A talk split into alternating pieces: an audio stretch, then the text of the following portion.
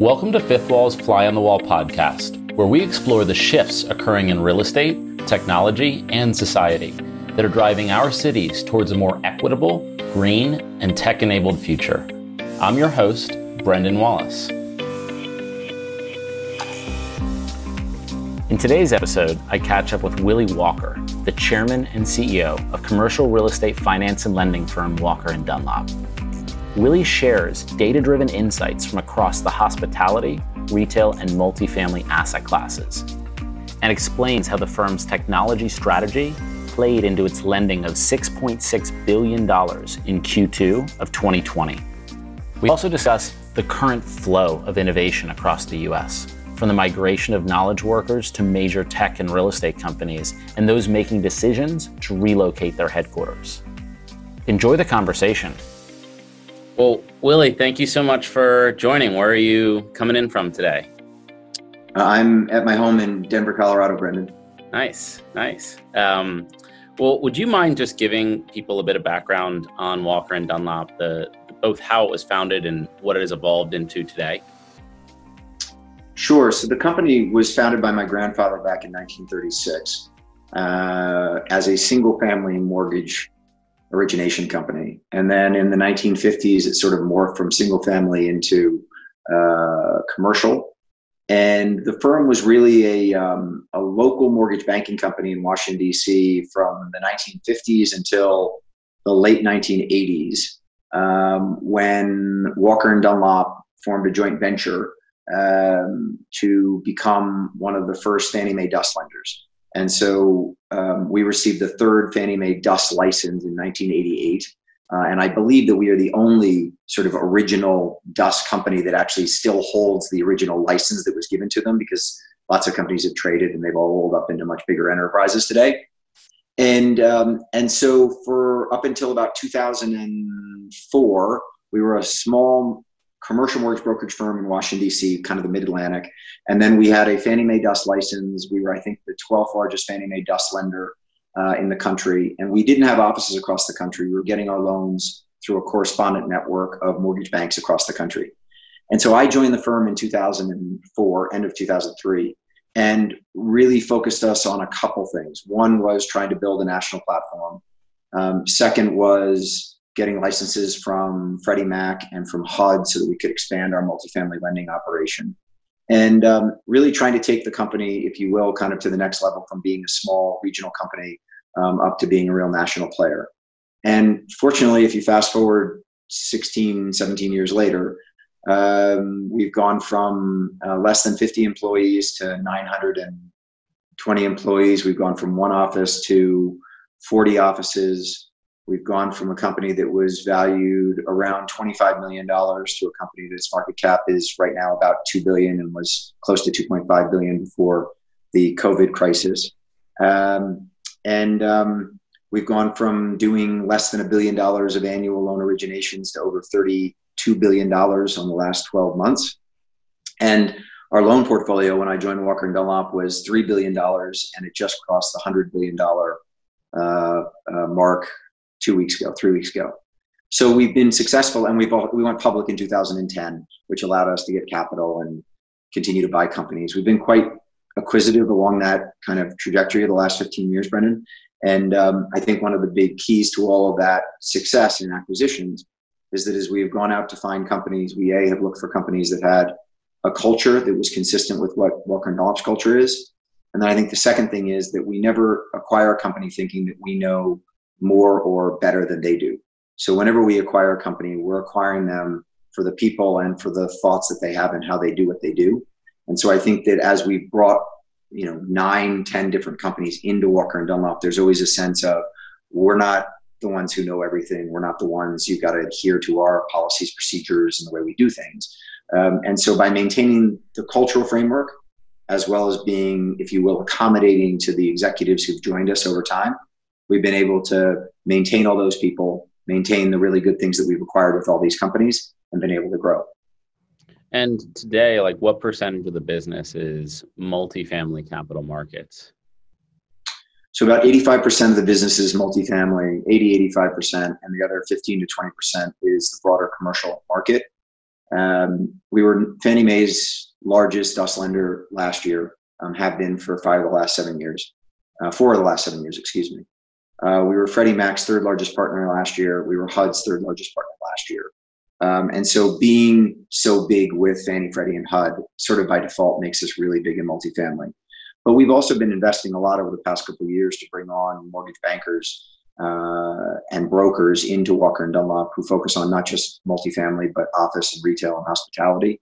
We recruited a great team earlier this year in Manhattan that had been with JLL, um, and um, they are the biggest finance team in New York, and they do everything. They do office, retail, hospitality, as well as multi.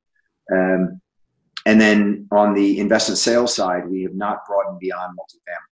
So we entered the multifamily investment sales market back in 2015 when we acquired a company called Engler Financial. And we have been slowly but surely adding teams across the country. And today we've got pretty close to a national footprint. There are a couple cities where we don't have the very best multifamily investment sales teams, um, but we were on track to do somewhere north of eight to nine billion dollars in multifamily investment sales pre-COVID, um, and we're back up and going. We'll do somewhere around we've told the street 1.3 to 1.4 billion dollars of multifamily investment sales in Q3. Which, given how slow the overall market is in Q3, that's going to be a really good sort of number for us to put up in our Q3 multifamily investment sales volume. And you know, from that perspective, obviously having so much exposure to multifamily and multifamily capital markets, and given how much multifamily represents of the U.S. commercial real estate market, there's this sense, I guess, where people see the response, the capital markets response to the COVID crisis as being uniform across all of real estate. And so there's this prediction of like a secular retraction across all of real estate but it's probably a bit more nuanced than that. And I imagine with your exposure to multifamily, you have a unique perspective on that.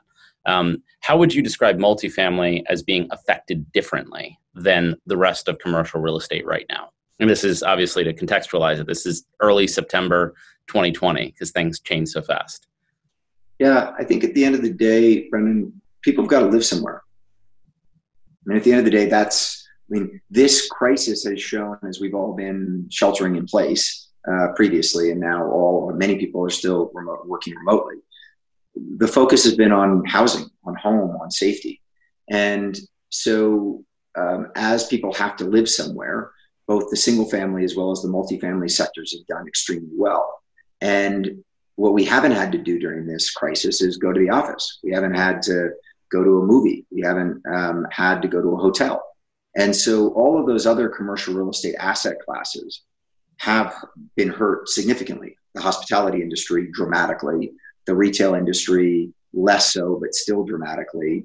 Office much less so than those two other asset classes, just because of the the nature of long-term leases on office buildings. We've got 40 offices across the country, and I still have all 40 of those leases today. We haven't gotten out of any of our leases. If the pandemic continues to go much longer um, into 2021, I'm certain that we'll have leases that are expiring and we will have a hard decision to make of either renewing the lease or getting out of the space. But because of the long duration of those leases, office has held up very well as well.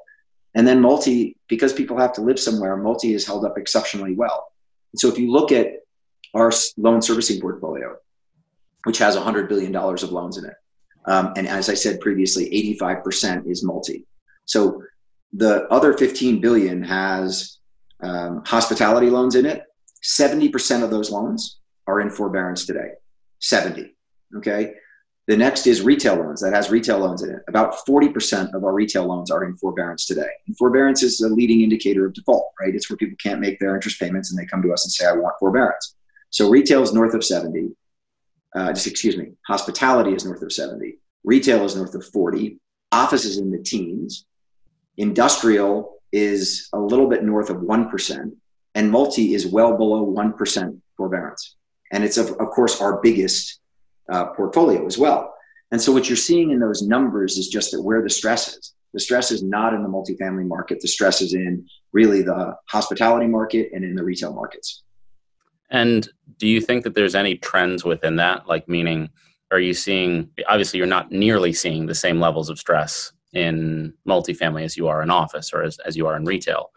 But within multifamily, are you seeing kind of any just like sociological or demographic patterns where it appears that people are in fact leaving cities? The suburban multifamily is more consistent with pre COVID performance than urban multifamily. Are there any trends like that that are of note? So, first, I would say that the A's and the B's have held up exceptionally well. And I would put one. This is a this is a uh, a caveat to that, which doesn't come from data, just my sense of things. So this is not like we've got some asset in downtown Manhattan that's seen its rent roll get just devastated. But I do believe that somebody who was um, uh, vice president at Goldman Sachs uh, paying $15,000 a month for their Class A apartment building in downtown Manhattan has said, Why am I here? Because I can go buy that house in Greenwich, Connecticut that's been sitting on the market for four years and wasn't moving it, $2 million. I can put a mortgage on it, and my mortgage payment's going to be $9,000 a month and not $15,000 a month, and I own a $2 million home. So there's no doubt in my mind. And by the way, I've done the math on all that stuff. So that's actually what it would be if you wanted that. I went and actually looked at a property in Greenwich and did all the math on it. And someone who was in a really nice, and I don't want to use related, this doesn't pertain to related, but related has a lot of class A office buildings, uh, apartment buildings in downtown Manhattan. So if you're in a beautiful $15,000 a month, two bedroom apartment in Manhattan, you're looking to move to Greenwich. But that's not the market. You know, that's not the broad market. That's a that's a very small subset, uh, quite honestly, of people that you and I both know and work with and have done deals with before, et cetera, et cetera. But more broadly than that, the A's and B's have held up extremely well. And then the um, the lower end of the market on real affordable housing, where people are getting HAP contracts and they're getting subsidies from the government, that's held up extremely well. The one place where we've seen degradation to rent rolls is in what I call workforce housing um, where um, on the A's and B's, most people could work remotely. Um, it didn't really, there weren't big layoffs in the kind of the white collar workforce, and those held up in rent rolls of 95, 96. I had a call this week with someone who had 99% collections in their portfolio in the month of August. So that part of the market is held up exceedingly well. Where you're getting rent rolls that are only being collected at sort of 70 to 85% is in workforce housing not a you know not affordable housing in the sense that it's got a capital A where it's got subsidies to it, but where there have been layoffs, where people have been laid off from working at a restaurant, where they were working in an airline, and that's where you see landlords having to sit there and really both figure out how to re-tenant their buildings, um, having to work with the whole eviction moratorium, and can they actually get people who aren't paying their rent to move out? Um, and then the final piece of it all is if they're not covering their mortgage payment, are they going to start feeding the asset because they know at some point that's going to turn back around? Right. And and are there any, I guess, looking out a bit into the future, um, as kind of the knowledge workers in like big cities like San Francisco and New York and Miami and Chicago have all had this kind of remote work environment like thrust on them. They weren't expecting it. They're now working remotely, or at least most companies that I know are. And I think some people at least have been surprised with kind of how much productivity has held up within their organizations th- despite this.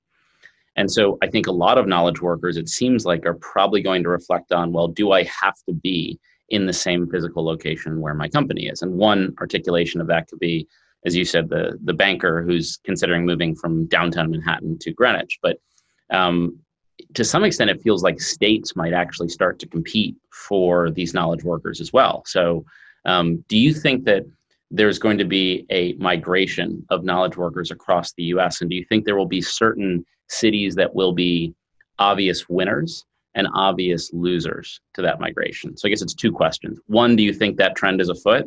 And two, who do you think wins and who do you think loses? So, I think the trend is very much afoot how sustainable it is, I think, is a real question mark. Um, the moment that I, I, got people at Walker and Dunlop, we got, as I said, over 900 employees. I've got people at Walker and Dunlop working all across the country. And somebody who was in Manhattan, maybe in Boise, Idaho today, for all I know, doesn't really make that much difference. Um, but at some point, I'm going to say, New York team, let's get back together. Everyone's got to be back in the New York office. So they may be, you know, they may have gone on a short-term lease in Boise. They may be living with their parents. They may be whatever they're doing. The point being is right now it doesn't really matter. It's going to matter when CEOs like me say culture and creativity are created in the office.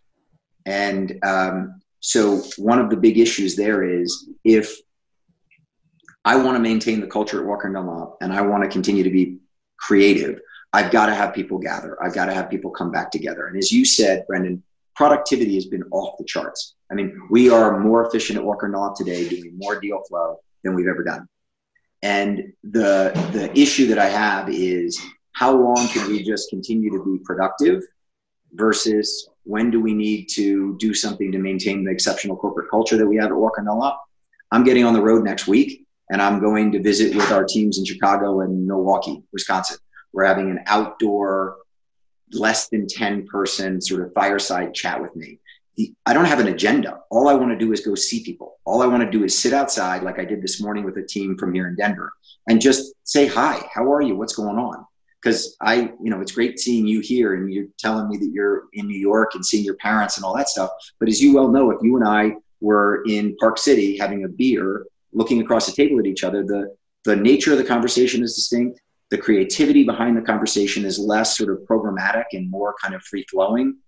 And so as I discussed with Eric Yuan of, uh, of Zoom, who I had on our webcast this past Wednesday, I said, you know, Eric, I get it that people can create a culture via Zoom, but what about the whiteboard experience? And we actually had a conversation about kind of Zoom creating a whiteboarding experience on Zoom where people just kind of throw out ideas and start to brainstorm and do different things. So I think that you've got to get back to the offices at some point. And then the final thing that you're saying are what cities win and what cities lose. Um, you've seen a couple things happen just recently that I think are noteworthy. Pinterest paid over $80 million to back out of a lease on their new headquarters in San Francisco. 80 million bucks. Now it was a 440 million dollar lease over the next 10 or 15 years that they were going to have to pay if they moved into that headquarters. But an $80 million penalty to back out of a lease is one significant amount of money to back out of a lease to say, we don't want this additional space in San Francisco. First of all, the four landlords who had Pinterest in them and were thinking they were going to lose them have a big smile on their face because Pinterest can stay in their buildings, which is great. You know, the new developers lose, but they also got a check for 80 million bucks, which I'm curious whether they're going to continue to build the building or put that 80 million bucks in their back pocket. Um, but you can't help but think that someone like Pinterest is making a decision about how many people they actually need in San Francisco and how big a corporate headquarters they need. The other one that I thought was interesting was you saw that Brett White announced, uh, Cushman and Wakefield just announced that Brett just extended his contract and that he's moving to Dallas, Texas. So Brett today lives in Southern California. I know he's been on your, he's, he's, he's met with you and been on this, um, on, on this podcast. Um, Brett's moving to, to Texas. Um, how long is it until the rest of Cushman and Wakefield moves from Southern California and from Chicago down to Texas? So I think that it's not only the fact that people can work sort of anywhere. I also think that this is a time when a lot of corporations are saying um, taxes are going to go up. Um, people can work remotely. Let's move our corporate headquarters somewhere where we're going to get the benefit of the tax structure. And then if everyone moves there, great. If only a certain percentage of people move there, that's fine because the people who stick behind, we've all gotten used to doing Zoom meetings. We can deal with kind of a bifurcated corporate structure where in the past, when Boeing moved from Seattle to Chicago, that was a huge RFP process and they kind of shut everything down in Seattle and moved everything to Chicago. I don't think that corporate relocations are going to be the same way that they were when Boeing moved in the future, just because technology allows all of us to stay so uh, connected. Yeah, and I think that, that, I think a lot of companies, and frankly, we're um, ourselves kind of navigating this right now. There's a fluidity to place that there just wasn't six months ago, um, and that's probably more extreme the the greater your business doesn't depend depend on place. To some extent, like what you're describing as you want your New York team to be back in New York. It, there's an there's a location dependence to real estate that it, that is obviously quite unique. Like you can't move a building; buildings are in a certain place. In our business, we can really do our jobs from anywhere. And we were also struggling with this question of how do you then build a culture in a digital environment? Um, and I think what we're hearing is that a lot of people, a lot of our employees, and a lot of our portfolio companies are saying we absolutely want to be in a city. That, that's clear. Like I don't think that, that this is a the conclusion is cities are over. I think what's being questioned is do I want to be in the city I'm in? Um, and I'm hearing that a lot from California based companies, um, which surprises me, right? Because California has been the innovation engine for you know the US economy for the last century. And so what happens if you know innovation starts to flow to Florida and Texas and Tennessee and you know Maryland? That's that's a very transformational change in like sociology um, because if you're a graduate of an engineering school it's not so obvious where you might move in five years whereas you know in january of this year you moved to san francisco or the bay area um, so that'll be interesting yeah it's super interesting and i think you're spot on it as it relates to the knowledge hubs i would also say as you think about knowledge you also have to keep into account the schooling system yeah. Uh, to pick a school in the city where you are right now, Dalton isn't going away. Okay. And there are, you know, tens of thousands of families that would love to have their child get a Dalton education to be able to go on to some really good university. And so I was just yesterday in Aspen, Colorado with a friend of mine who has an apartment in New York. He's just rented a place in Florida. He's become a Florida citizen and he's got his family in Aspen, Colorado um, and he's sitting there going, we're not going to live in Aspen because Aspen Country Day just, it, I'm not trying to, you know, disparage Aspen Country Day, but he just said the quality of the education isn't where we need it to be for our kids. And he's coming from a Manhattan framework. He thinks he's going to find it in Miami, but he just doesn't think he's going to find it in Aspen. And so as much as everyone's sort of saying, okay, well, let's move to Boise, Idaho, or let's move to Reno, Nevada. Um, I, you know, I don't think, I may be wrong, but I don't think that there's a equivalent school to Dalton in Reno, Nevada. Okay, no matter how nice it is, how low the tax structure is. And so I just think that there's also something about how families, where they go for um, entertainment, where they go for a style of living, where they go for education is super important to this whole mix. And so I would just say, you know, a lot of people have been saying, you know, don't discount New York. New York's going to come back. I do think New York comes back. Um, and it's because it's got certain things from a cultural standpoint, from a convening standpoint, from an education standpoint that are very difficult to replicate anywhere else. Yeah, I totally agree with that. I, I was having a conversation with someone the other day where, you know, we were talking about what cities are the most resilient. It does feel like New York. I mean, New York's the cultural capital of the United States. Like it, it always, it always will have what makes New York New York. Um, and, it, and so I'm, I'm actually less talking about a city like New York. It's probably more cities like San Francisco, right, where um, it's not a cultural capital, or it, it is a cultural capital, but only insofar as it's a aggregation of a bunch of knowledge workers around a particular industry, um, which is ironically the industry technology that will probably virtualize the first and the fastest and the most aggressively, as kind of the Pinterest deal you were just referencing shows. Um, so it'll be interesting to see where that all nets out. Um, I wanted to ask you just about um, how Walker and Dunlop thinks about technology as kind of a totally separate thread, because I know you've had such a forward stance on you know trying to identify technologies that can enhance your business. Where did that come from? Was that part of your company's DNA from the outset, or was that injected? And how did you how did you introduce that ethos?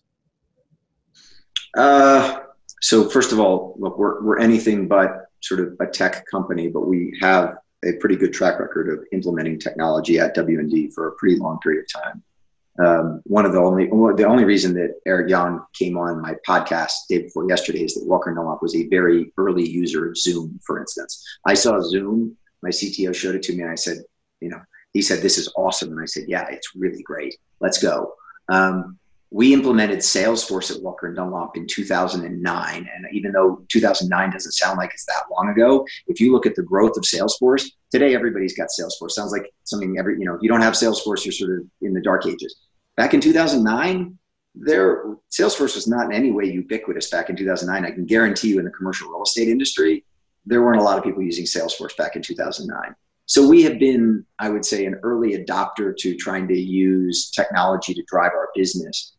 I think the part of what we're doing today that's really exciting, and there was an article yesterday in Globe Street on exactly this, is that we're, we're trying to use AI and machine learning to get increasingly intelligent on our clients and our clients' needs. And so um, we've made very big investments in databases to get a good sense of how much debt and equity is outstanding across the commercial real estate landscape, and more specifically in the multifamily landscape. So if we walk into a meeting with a client today, they may never have done a piece of business with Walker and Dunlop, and we've got a very, very good sense of all of their equity partners and all their debt partners. We know when their loans mature. We know who they've worked with in the past. And as such, one of the things that was kind of interesting about that was we started building that database four years ago. We brought it out two years ago. And for the last two years, we've been going in and meeting with people. And we've been saying, hey, you know, I know you've got this loan with Wells Fargo. It terms in two years, and we'd love to work on it when it actually comes up for refinancing. That's not new. Everyone sat there and looked through Trepp rolls and all sorts of stuff to figure out when loans mature. What we've done is built up enough analytics on it that we can basically synthetically run a pro forma on the asset. So when we go meet with you today, we can give you a refinancing scenario. So we're not, we don't even know, we don't just know the maturity date. We know all the characteristics of how the asset is performed and how the debt is performing as well. And so we can sit there and say, if you did it with us today, we can do this kind of a new loan. The interesting thing about it, Brendan, was for the last two years, that was responsible for about a billion dollars a, quarter in incremental sales where we would sit there and we said we went to meet with these people we found this loan they came back to us at this point it was good, but it wasn't great on a platform that's done $32 billion of financing for the last 12 months. It's good, but a billion bucks a quarter, that's $4 billion a year of incremental financing. And then all of a sudden, Q2 2020 hit and rates dropped. And all of a sudden, everybody and their brother who we previously met with called us up. It was like this confluence of using the technology to be insightful to our clients and then rates dropping where all those discussions that said, oh, you've got this loan with this lender or that loan with that lender, all of a sudden they all came together. And to give you a number on that, we did we did 6.6 billion dollars of lending in Q2, total lending. Of that 6.6 billion, a billion was brokered off to third parties. So we wouldn't even book a mortgage servicing right on it because it's going off to some life insurance company. So that takes you down to 5.6 billion. But of the 5.6 billion dollars of lending we did in Q2, that had a mortgage servicing right attached to it, 5.2 billion were new loans to Walker and Dunlop. Brand new loans. They weren't coming out of our portfolio. They were a loan with a with a borrower of Walker and Dunlop's that we'd never done before, or a completely new client to Walker and Dunlop. And wow. that to me is just like uber exciting as it relates to the technology. It's not just that you can't just say, "Hey, we know what you've got in your loan." You've got to go make the relationship. You've got to create create the bona fides to actually do it. And then when rates dropped, boom, we were there to take the phone call. Um, so that's one piece of it. And then I would just say, real quickly, the other piece to it is we have an appraisal business, which we've started in a joint venture with a company called GeoPhy. Um, I think you know GeoPhy. Yeah. And GeoPhy is using um, AI to do, you know, basically analytics on commercial real estate that have rarely been done.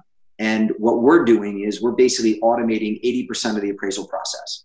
So you still need an appraiser to both analyze the data and then put a FIRREA compliant stamp on that appraisal that it is FIRREA compliant and that they've actually gone and visited the property. But all of the comp sets, all of the data analytics that right now are done by manual processes at our competitor firms, we've automated in partnership with GeoPhy. And so we see the very real opportunity where we can go and hire 30 MAI appraisers, 30 and have a national platform that can do thousands and thousands and tens of thousands of appraisals a year because the technology is going to generate all of them. And so that's another area that I'm really excited about where we're not trying to do a me too on, oh, we want to build an appraisal business that looks like CBRE's or Cushman and Wakefield's. We're taking a completely different tack to it of saying we want this to be technology first. And at the same time, obviously, there's the human element and the human analysis and the human FIRREA stamp that says this meets standards. And around appraisals, I'm I'm curious. You know, one of the things is as we've looked at the space, you always hear almost reflexively reflexively from, you know, traditional appraisal firms is that oh, you have to have deep local domain expertise. That you you have to have that, um, which of course makes sense to me. Although, what I totally appreciate about what you've done is that collecting basic data about a unit or build quality is is fairly pedestrian. Like you can just capture that data algorithmically. So when you say you have 30, you can have 30 appraisers manage the entire United States. do you still have that domain expertise that you're able to kind of like layer in on top of all that data collection? Yeah, I mean, the, th- the thing that's interesting about it is that if you ask one of the appraisers at Walker Dunlop, who's come from one of our competitor firms, you know, we've been going around and picking off really, really good appraisers at all of our competitor firms that we we haven't had an appraisal business in the past. So I'm sure that when these people have come across the Walker and Dunlop, people have been like, why, why are you going there? What are you doing? Like they don't have an appraisal business. Um, but the, the, the really interesting part about Brendan is the following. You go into the database and you have a property, and what we consistently find is the technology tells you that the closest comp to the property isn't a mile down the road, isn't five miles down the road. It's in a city completely across the country. So you're appraising a building in Miami, Florida, and the technology comes back and says the closest comp is this building that just sold in Seattle, Washington. And you're hmm. like, what? Like that, like that doesn't make sense. And but it, what it does is it, it actually does because the building quality is the same. The dog walk park and access to the dog walk park is the same. The Starbucks being a block away, uh, the parking lot configuration, all these different metrics that come into deriving value. What the GeoPhy technology has done is it's basically weighted all of the various inputs that say a property is worth X or Y, which says to you that geography, just the fact that one property happens to be in Miami, Florida, doesn't necessarily mean that the closest comp to it is right down the street in Miami, Florida.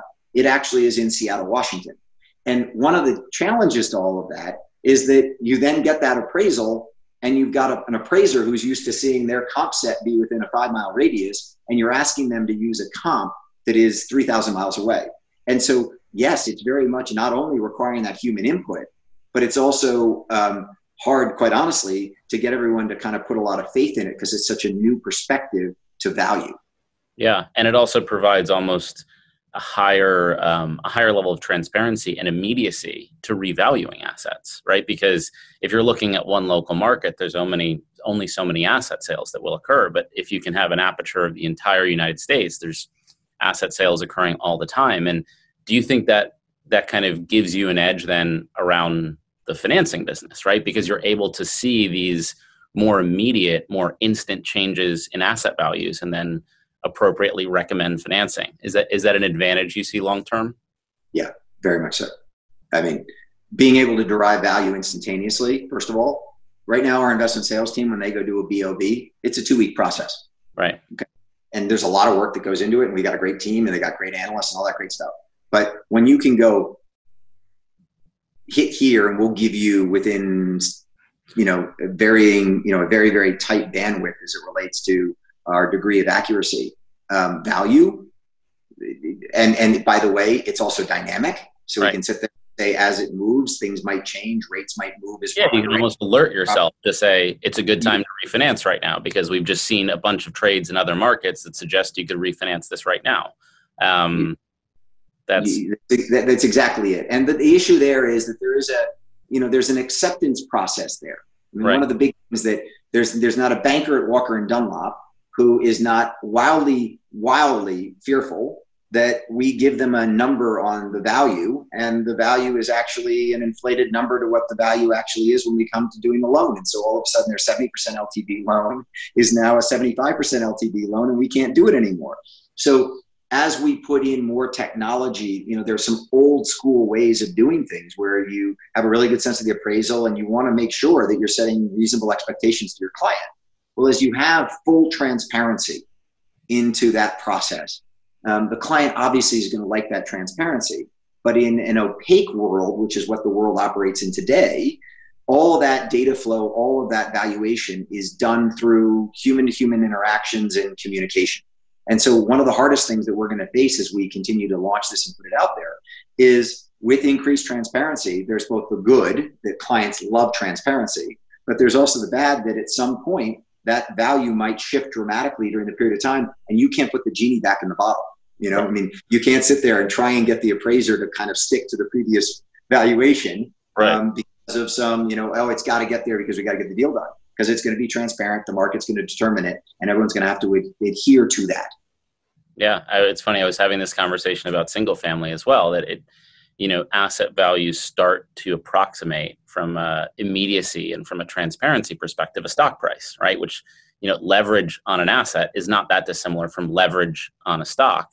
The difference is the stock gets repriced hundreds of times every second, whereas an asset only gets repriced when you ask to reprice the asset. But if it's being repriced instantly, that does provide some benefits to the borrower, but it could also provide some downsides. And I'm sure there's a, a lack of comfort with that that that immediacy of getting value feedback so quickly. Very much so. Well, Willy, this has been so interesting. Um, uh, both your perspective on just how multifamily is going to change, but also what you're doing around appraisals and technology. I'd love to continue the conversation sometime. So thanks for chatting. Uh, it's great to see you, Brendan. Thanks uh, for having me on, and uh, congrats for all you've done with Fifth Wall. It's been great to see the investments you guys have made and the difference that a lot of your portfolio companies are making in the industry.